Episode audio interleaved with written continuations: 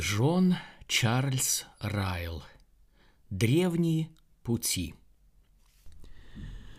Продолжаем читать главу десятую «Святой Дух». Третье, что я предлагаю рассмотреть, это способ, которым Святой Дух работает в сердцах тех, кого Он спасет – я подхожу к этому аспекту нашей темы с большим трепетом. Я понимаю, что это очень сложный аспект, включающий много глубочайших истин о Боге. Но было бы очень глупо для смертного человека отвернуться от какой-то истины только потому, что она трудна для понимания. В тысячу раз лучше со смирением принять то, что мы не можем полностью понять, и верить, что со временем нам откроется то, чего мы сейчас не знаем. Для нас вполне достаточно, сказал один старый богослов, сидеть на суде Божьем, не претендуя на то, чтобы быть Божьим советником. Говоря об образе действия Святого Духа, я просто изложу определенные важные факты – они подтверждены как Писанием, так и практическим опытом. Эти факты очевидны для каждого непредвзятого и знающего наблюдателя. Эти факты, как я считаю, невозможно отрицать. Итак, пункт А. Итак, я утверждаю, что Святой Дух воздействует на сердце человека таинственным образом – Наш Господь Иисус Христос сам указывает на это в хорошо известном отрывке. «Дух дышит где хочет, и голос его слышишь, а не знаешь, откуда приходит и куда уходит. Так бывает со всяким рожденным от Духа». Иоанна 3, 8. Мы не можем объяснить, каким образом всемогущий Дух входит в человека и действует в нем – но мы также не можем объяснить тысячи вещей, которые имеют место в окружающем нас мире. Мы не можем объяснить, как наша воля ежедневно воздействует на наши члены, как она заставляет их двигаться, действовать или покоиться по нашему усмотрению. Но еще никто никогда не оспаривал сам факт действия воли. То же самое касается и работы духа – мы должны верою принять этот факт, хотя мы и не можем его объяснить. Пункт Б. Далее я утверждаю, что Святой Дух воздействует на сердце человека так, как хочет. Он приходит к одному человеку и не приходит к другому. Он часто возрождает одного члена семьи, в то время как другие остаются невозрожденными. Два разбойника были распяты вместе с Господом Иисусом Христом на Голгофе. Они видели одного и того же умирающего Спасителя и слышали одни и те же слова из его уст. Тем не менее, только один из них покаялся и пошел в рай, а другой умер во грехах своих. Было множество фарисеев, кроме Саула, который участвовал в убийстве Стефана, но из них лишь Саул стал апостолом. В одни Джона Ньютона было много торговцев рабами, но только один из них стал великим проповедником Евангелия. Мы не можем объяснить, как и почему это происходит – но мы также не можем объяснить, почему Китай является языческой страной, а Англия – христианской. Мы лишь можем констатировать этот факт. Пункт В. Далее. Я утверждаю, что Святой Дух всегда воздействует на сердце человека ощутимым образом – я вовсе не говорю, что чувства, которые он производит, всегда осознаются теми, в ком они производятся. Напротив, они часто являются причиной беспокойства, сомнений и внутренней борьбы. Все, что я утверждаю, заключается в следующем. В Писании нет никаких указаний на то, что присутствие Духа никак не ощущается. Тот, в ком он действует, всегда будет ощущать его присутствие. Пункт Г. Далее я утверждаю, что Святой Дух всегда работает в человеческом сердце таким образом, чтобы это проявлялось в жизни человека. Я не говорю, что как только Дух вселяется в человека, тот сразу становится утвержденным христианином, жизнь которого – образец духовности. Но я уверен, что всемогущий Дух не может присутствовать в душе человека, не влияя явным образом на его поведение. Он никогда не спит и не бездействует. В Писаниях нам ничего не говорится о дремлющей благодати. Всякий, рожденный от Бога, не делает греха, потому что семя его пребывает в нем. 1 Иоанна 3,9. Где Дух Святой – там будут и видимые плоды. Пункт Д. Далее я утверждаю, что Святой Дух всегда воздействует на сердце человека самым непреодолимым образом. Я вовсе не отрицаю, что некоторые духовные устремления и намерения могут иметь место в умах необращенных людей, но они в конечном итоге сходят на нет – но я с полной уверенностью заявляю, что когда Дух действительно начинает преображать человека, он всегда доводит эту работу до совершенства. Он приводит к чудесным изменениям, он полностью преображает характер. Он делает так, чтобы древнее прошло и настало все новое. Одним словом, Святой Дух – всемогущий Бог – с ним нет ничего невозможного. Пункт Е. Наконец, я утверждаю, что Святой Дух обычно работает в сердце человека, используя средства благодати. Слово Божье, проповедуемое или читаемое, как правило, используется им как инструмент для преобразования души. Он применяет это слово к совести человека – он просвещает этим словом ум человека. Это его обычный метод воздействия. Без сомнения, бывают случаи, когда люди преобразовываются без слова. 1 Петра 3.1. Но, как правило, Божья истина – это меч духовный. С ее помощью он учит и учит исключительно тому, что написано в Слове. Я призываю всех моих читателей внимательно рассмотреть эти шесть пунктов. Их правильное понимание является лучшим средством против многочисленных лжеучений, которыми сатана старается подменить благословенную работу Святого Духа. Пункт А. Возможно, эту главу читает надменный и высокомерный человек, который из-за своей гордыни ума – отвергает работу Святого Духа только потому, что не может понять ее таинственность и суверенность. Я решительно заявляю вам, что вы должны найти более веское основание для критики и отвержения этой доктрины. Посмотрите на небо вверху и на землю внизу и опровергните, если сможете, что с ними связаны глубокие тайны, Посмотрите на карту мира, в котором вы живете, на разительное отличие между привилегиями, которыми обладают разные народы, и опровергните, если сможете, существование суверенитета. Итак, будьте последовательны.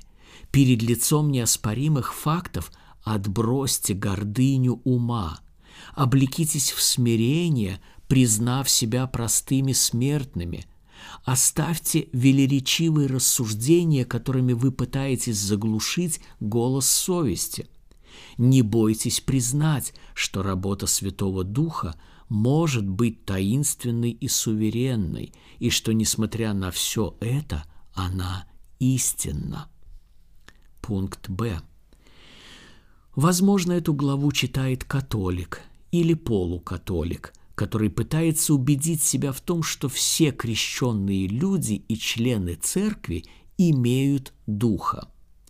Я говорю вам прямо, что вы обманываете себя, думая, что дух обитает в человеке, хотя его присутствие незаметно. Идите и научитесь, что о присутствии Святого Духа следует судить не по записи в церковной книге и не по месту на церковной скамье, а по видимым плодам в повседневной жизни человека. Пункт В. Возможно, эту главу читает мирской человек, который считает все заявления о присутствии Святого Духа излишне эмоциональными и фанатичными. Я призываю вас со всей серьезностью отнестись к этому вопросу. Без сомнения, в церкви есть много лицемерия и ложного исповедания веры. Без сомнения, есть тысячи людей, чьи религиозные чувства – не что иное, как заблуждение. Но фальшивые деньги не являются доказательством того, что настоящих денег не бывает. Злоупотребление какой-либо вещью не отменяет разумное использование. Библия ясно говорит нам, что надежда, радость, печаль и другие чувства неразрывно связаны с работой Духа Божьего. Идите и научитесь, что вы не приняли Духа, если Его присутствие в вас никак не ощущается. Пункт Г. Возможно, эту главу читает ленивый человек, который успокаивает себя мыслью, что сегодня невозможно быть настоящим христианином и что в таком мире, как наш, невозможно служить Христу.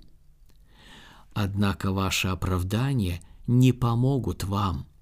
Сила Святого Духа предлагается вам даром, без серебра и без платы – Идите и научитесь, что сила дается тем, кто просит о ней.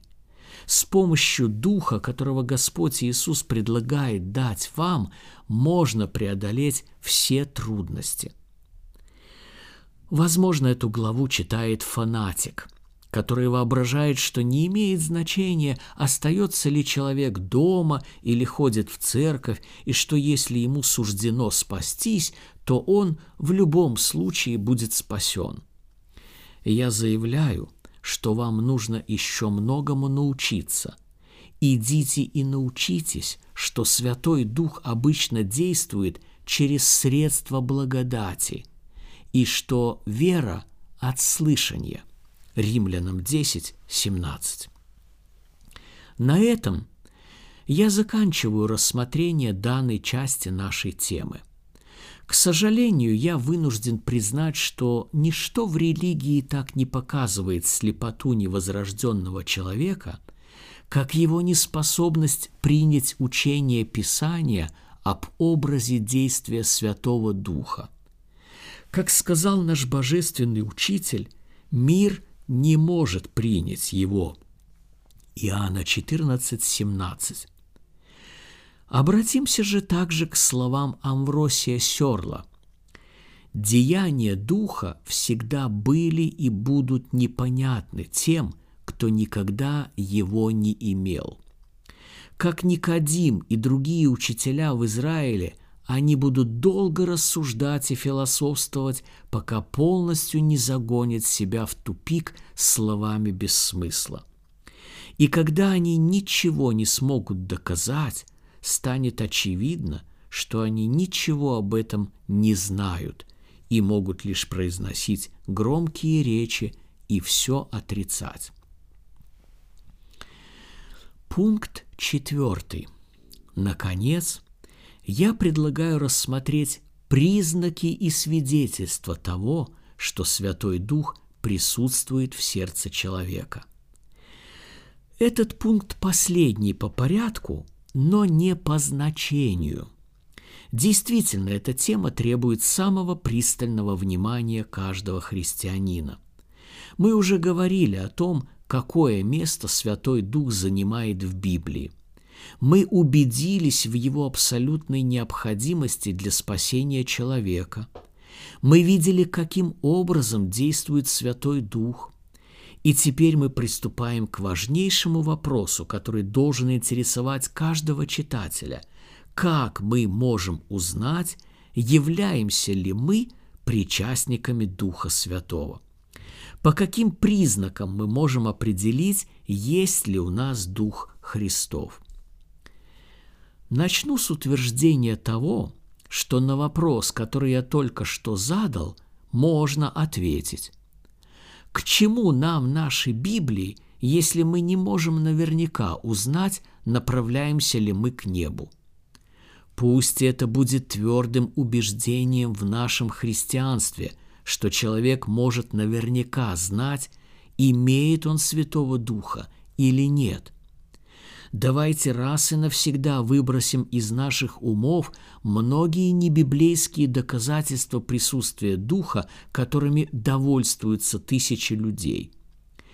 Участие в таинствах и членство в видимой церкви не может быть абсолютным доказательством того, что мы имеем Дух Христов. Короче говоря, я отвергаю любую возможность того, что человек имеет в себе Святой Дух, пока он служит греху и миру. О присутствии Святого Духа в сердце человека можно судить только по тем плодам и результатам, которые он производит.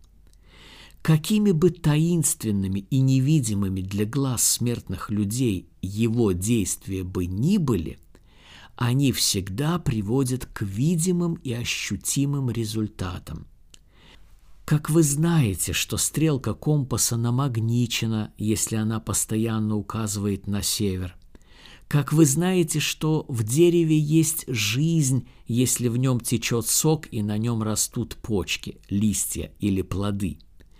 Как вы знаете, что корабль управляется штурманом, если он твердо держит свой курс – Точно так же вы можете узнать о присутствии Святого Духа в сердце человека по тому влиянию, которое он оказывает на его мысли, желания, убеждения, привычки и жизнь. Я говорю об этом с полной уверенностью. Я не вижу никакой альтернативы этому. Я не нахожу никакой защиты от крайности и фанатизма – кроме этого подхода. И я вижу, что четко обозначено в словах нашего Господа Иисуса Христа «всякое дерево познается по плоду своему». Луки 6, 44. Но каковы же конкретные плоды, по которым можно судить о присутствии Духа? Я не вижу никаких трудностей в ответе на этот вопрос – Святой Дух всегда работает по определенному методу. Как пчела всегда строит соты правильной шестиугольной формы, так и Дух Божий, работая в сердце человека, достигает одного единого результата. Его работа – это работа мастера. Мир не видит в ней красоты. Душевному человеку это кажется безумством, но духовный – судит о всем. 1 Коринфянам 2.15. Хорошо наставленный христианин знает плоды Духа Божия. Позвольте мне вкратце изложить их перед вами по порядку. Они очевидны и несомненны. Все они ясны для разумного и справедливы для приобретших знания. Притча 8.9. Первое. Где присутствует Дух Святой, там всегда будет глубокое осознание своей греховности и истинное покаяние во грехах. Его особое служение – обличать во грехе. Иоанна 16.8. Он показывает превосходящую святость Бога. Он учит, что наша природа крайне развращена и немощна – он лишает нас уверенности в собственной правоте. Он открывает нам глаза на нашу ужасную вину безумие и опасность, в которой мы находимся. Он наполняет наше сердце печалью, раскаянием и отвращением к греху, как к самой гнусной вещи, которую ненавидит Бог. Кто не знает всего этого, кто бездумно прожигает жизнь и безрассудно грешит, кто не переживает и не заботится о своей душе, тот мертв перед Богом. Такой человек не имеет Духа Христова. Второе – где Дух Святой, там всегда будет живая вера в Иисуса Христа как единственного Спасителя. Это его особое служение – свидетельствовать о Христе и показывать людям Христа. Иоанна 16, 15. Дух Святой ведет душу, осознающую свой грех, к Иисусу и искуплению, приобретенному Его кровью. Он показывает душе, что Христос пострадал за грехи наши, праведник за неправедных, чтобы привести нас к Богу. Он указывает больным грехом душам на то, что мы должны лишь принять Христа, уверовать во Христа, предать себя Христу, и тогда помилование, мир Божий и жизнь вечная будут нашими. Он открывает нам красоту совершенного Христом искупления, чтобы удовлетворить наши духовные потребности. Он показывает нам, что мы должны перестать надеяться на свои заслуги и все упование возложить только на Иисуса Христа, который был предан за грехи наши и воскрес для оправдания нашего. Римлянам 4, 25. Кто ничего не знает обо всем этом и строит на каком-то ином основании, тот мертв перед Богом. Такой человек не имеет Духа Христова. Третье. Где Дух Святой, там всегда будет святость жизни и поведения. Он есть Дух Святости.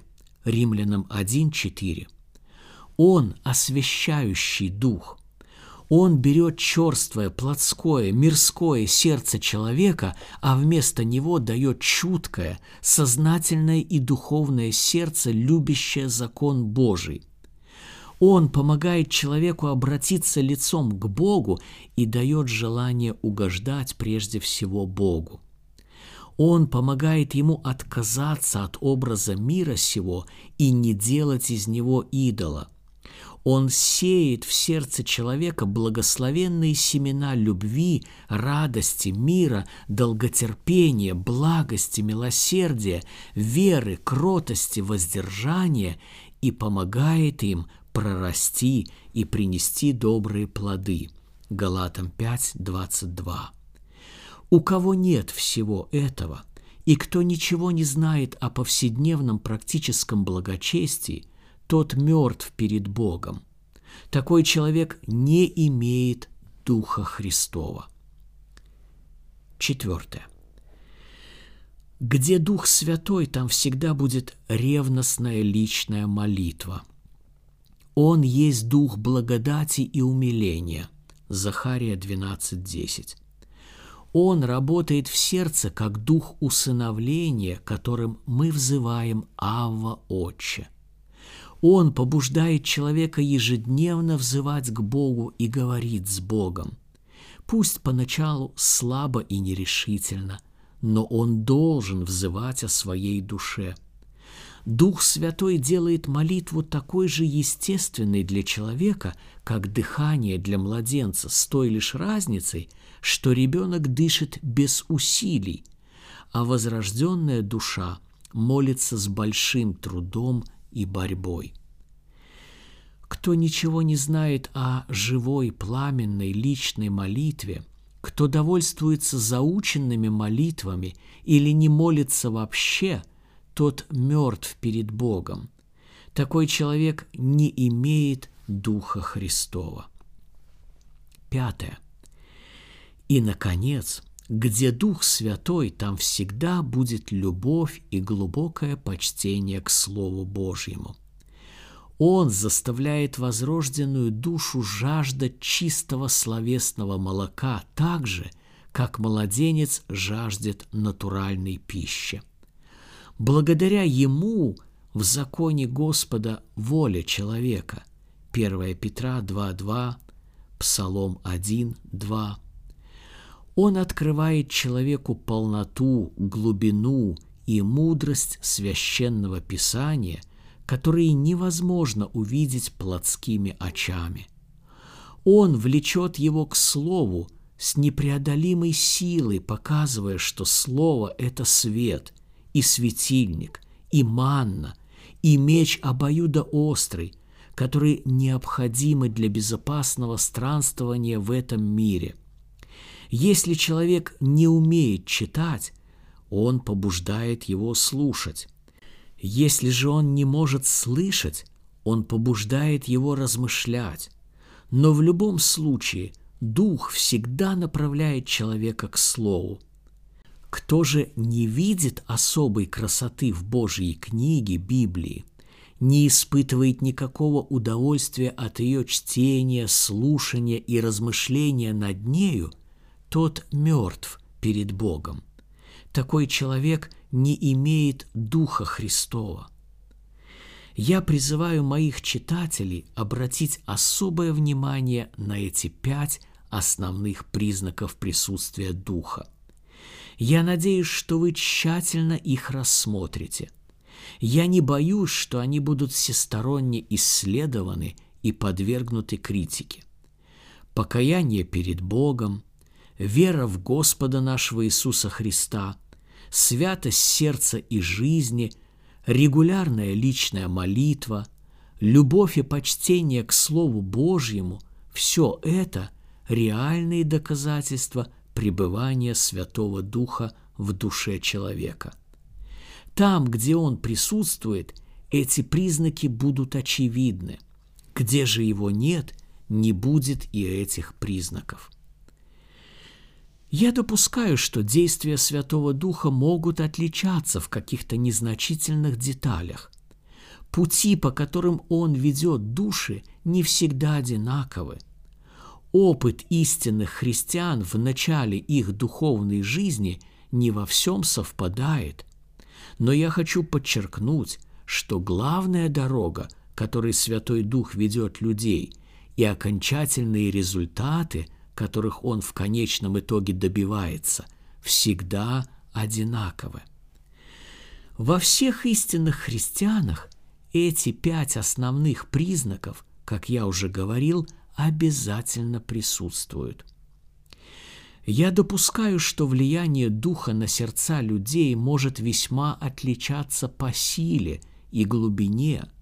Существует слабая и сильная вера, слабая и сильная любовь, большая надежда и малая надежда, слабое послушание воле Христа и покорное следование за Господом. Но я хочу подчеркнуть, что главные черты религиозного характера всех тех, кто имеет духа, совершенно одинаковы. Жизнь есть жизнь, независимо от того, сильная она или слабая.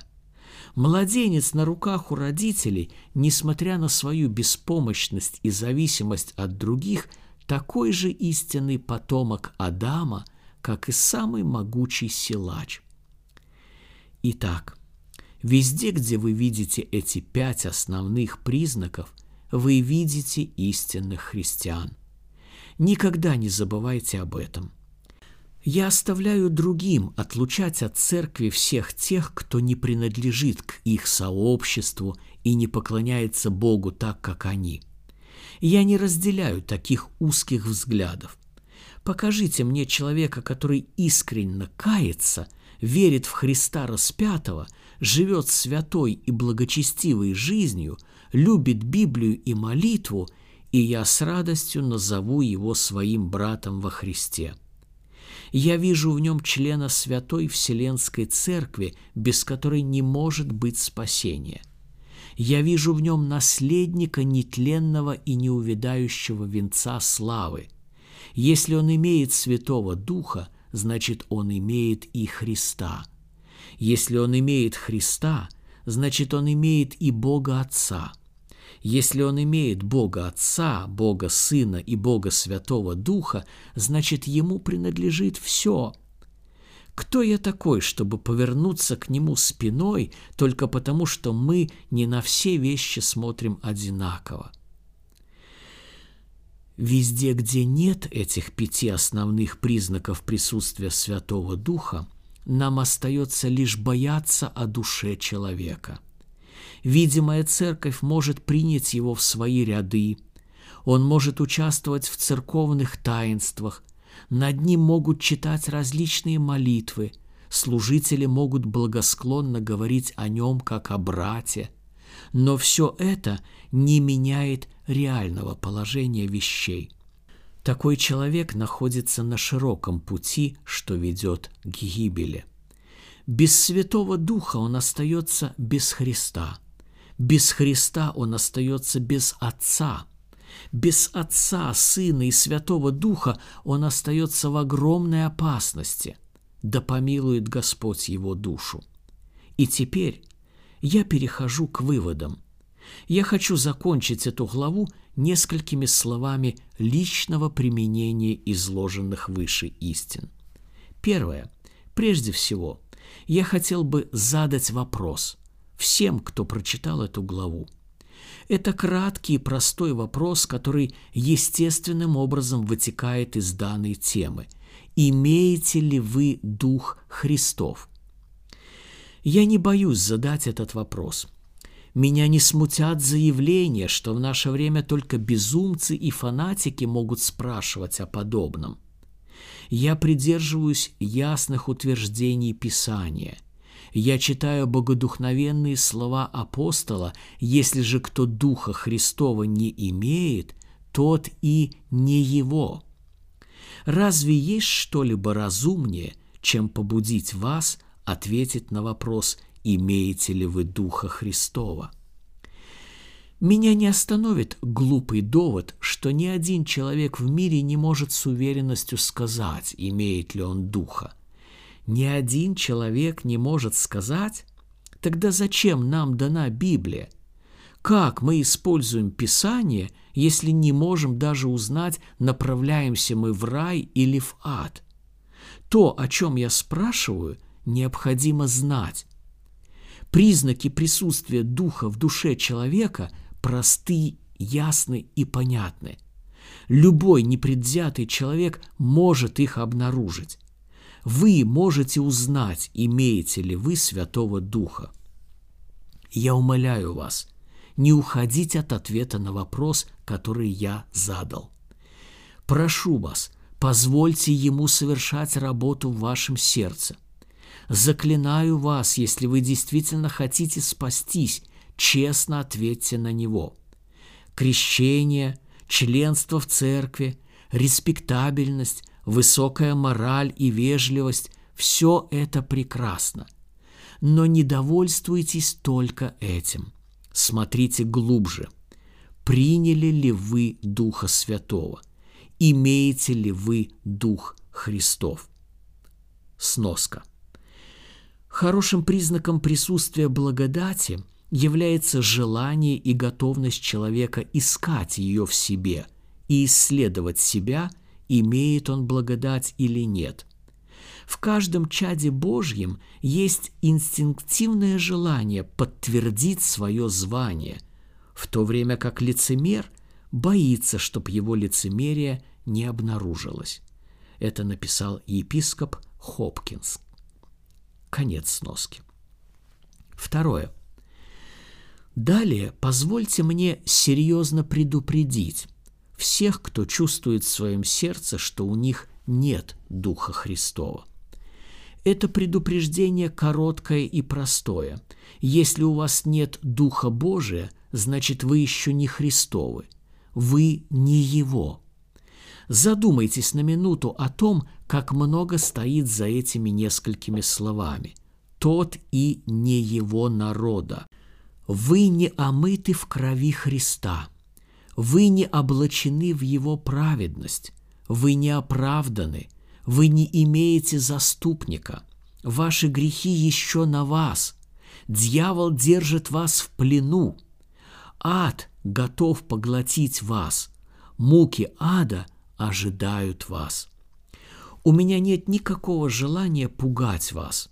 Я хочу лишь, чтобы здравомыслящие люди видели вещи такими, какие они есть.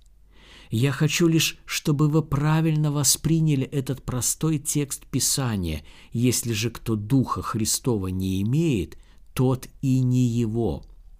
И я заявляю, что исходя из этого текста, что если вы умрете без Духа Христова, то вам лучше было бы вовсе не родиться. Третье. Далее. Позвольте мне искренне пригласить всех тех, кто считает, что они еще не имеют духа. Мое приглашение короткое и простое. Сегодня же идите и взывайте к Богу во имя Господа Иисуса Христа. Молитесь о том, чтобы Святой Дух излился в ваши сердца. Существует очень хороший мотив для того, чтобы сделать это. Само Писание говорит «обратитесь к моему обличению». «Вот я изолью на вас дух мой, возвещу вам слова мои». Если вы, будучи злы, умеете даяния благие давать детям вашим, тем более Отец Небесный даст Духа Святого просящим у Него. Притча 1.23, Луки 11.13. Тысячи людей на своем опыте познали справедливость этих слов.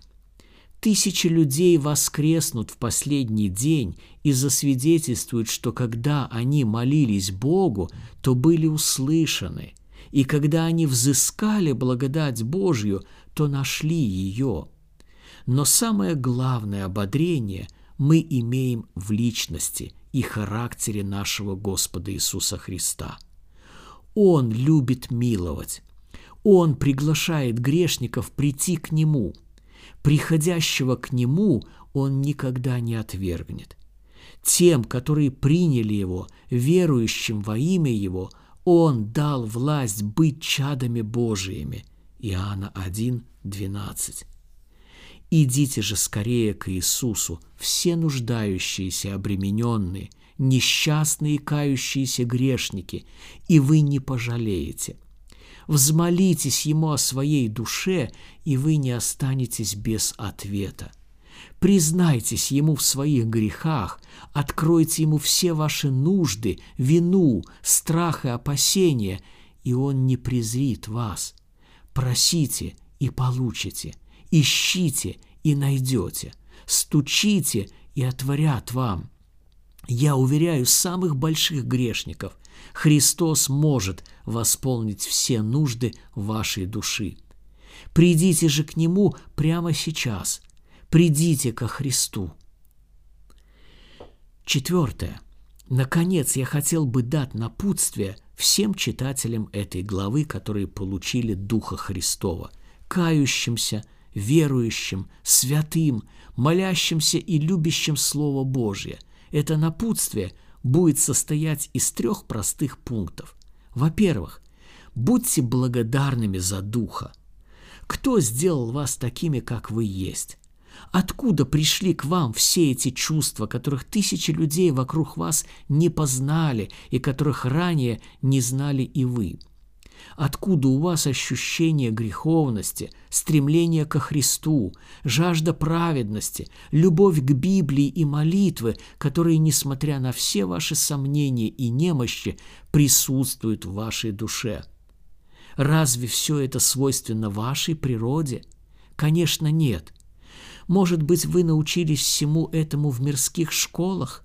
Конечно, нет все эти чувства были даны вам по благодати Божьей. Благодать Божья посеяла и зарастила их. Благодать Божья их сохраняет. Учитесь же быть более благодарными. Славьте Бога еще больше каждый день вашей жизни. Славьте Его больше наедине и на людях. Славьте Его в своей семье и, самое главное, в своем собственном сердце. Так – вы найдете путь к небесной гармонии и от всего сердца будете воспевать Бога Творца. Во-вторых, будьте исполнены Духа. Стремитесь все больше и больше находиться под Его благословенным влиянием. Старайтесь, чтобы все ваши мысли, слова, действия или привычки были подчинены водительству Святого Духа. Не огорчайте его своей непоследовательностью и любовью к этому миру. Не угошайте его своими немощами и запинающими вас грехами – Ищите того, чтобы с каждой неделей Он все больше управлял и царил вашей жизни. Молитесь о том, чтобы с каждым годом возрастать в благодати и в познании Христа. Это лучший способ делать добро в этом мире. Истинный христианин подобен маяку Норс Форелленд, который виден издалека. Он делает добро множеству людей, которых даже не знает. Это верный способ наслаждаться внутренним покоем в этом мире, иметь твердое упование в час смерти, оставить добрый след после себя на земле и в конечном итоге получить славный венец на небесах. И, наконец, ежедневно молитесь об могущественном излиянии Святого Духа на Церковь и на весь мир – в этом заключается великая нужда современности. В этом мы нуждаемся гораздо больше, чем в деньгах, машинах и комфорте. Армия проповедников христианства сегодня намного больше, чем она была в дни Павла, но результаты духовной работы на земле в пропорциональном отношении гораздо меньше. Мы нуждаемся в том, чтоб влияние Святого Духа больше ощущалось за кафедрой, в собрании святых, во время пасторских посещений и в воскресных школах. Где Он пребывает, там всегда будет жизнь, здоровье, рост и плоды. Где Его нет, там все будет безжизненным, формальным, тусклым и холодным – Пусть же все, кто жаждет возрастания чистой непорочной веры, ежедневно молятся о еще большем присутствии Святого Духа в каждой части видимой Церкви Христа.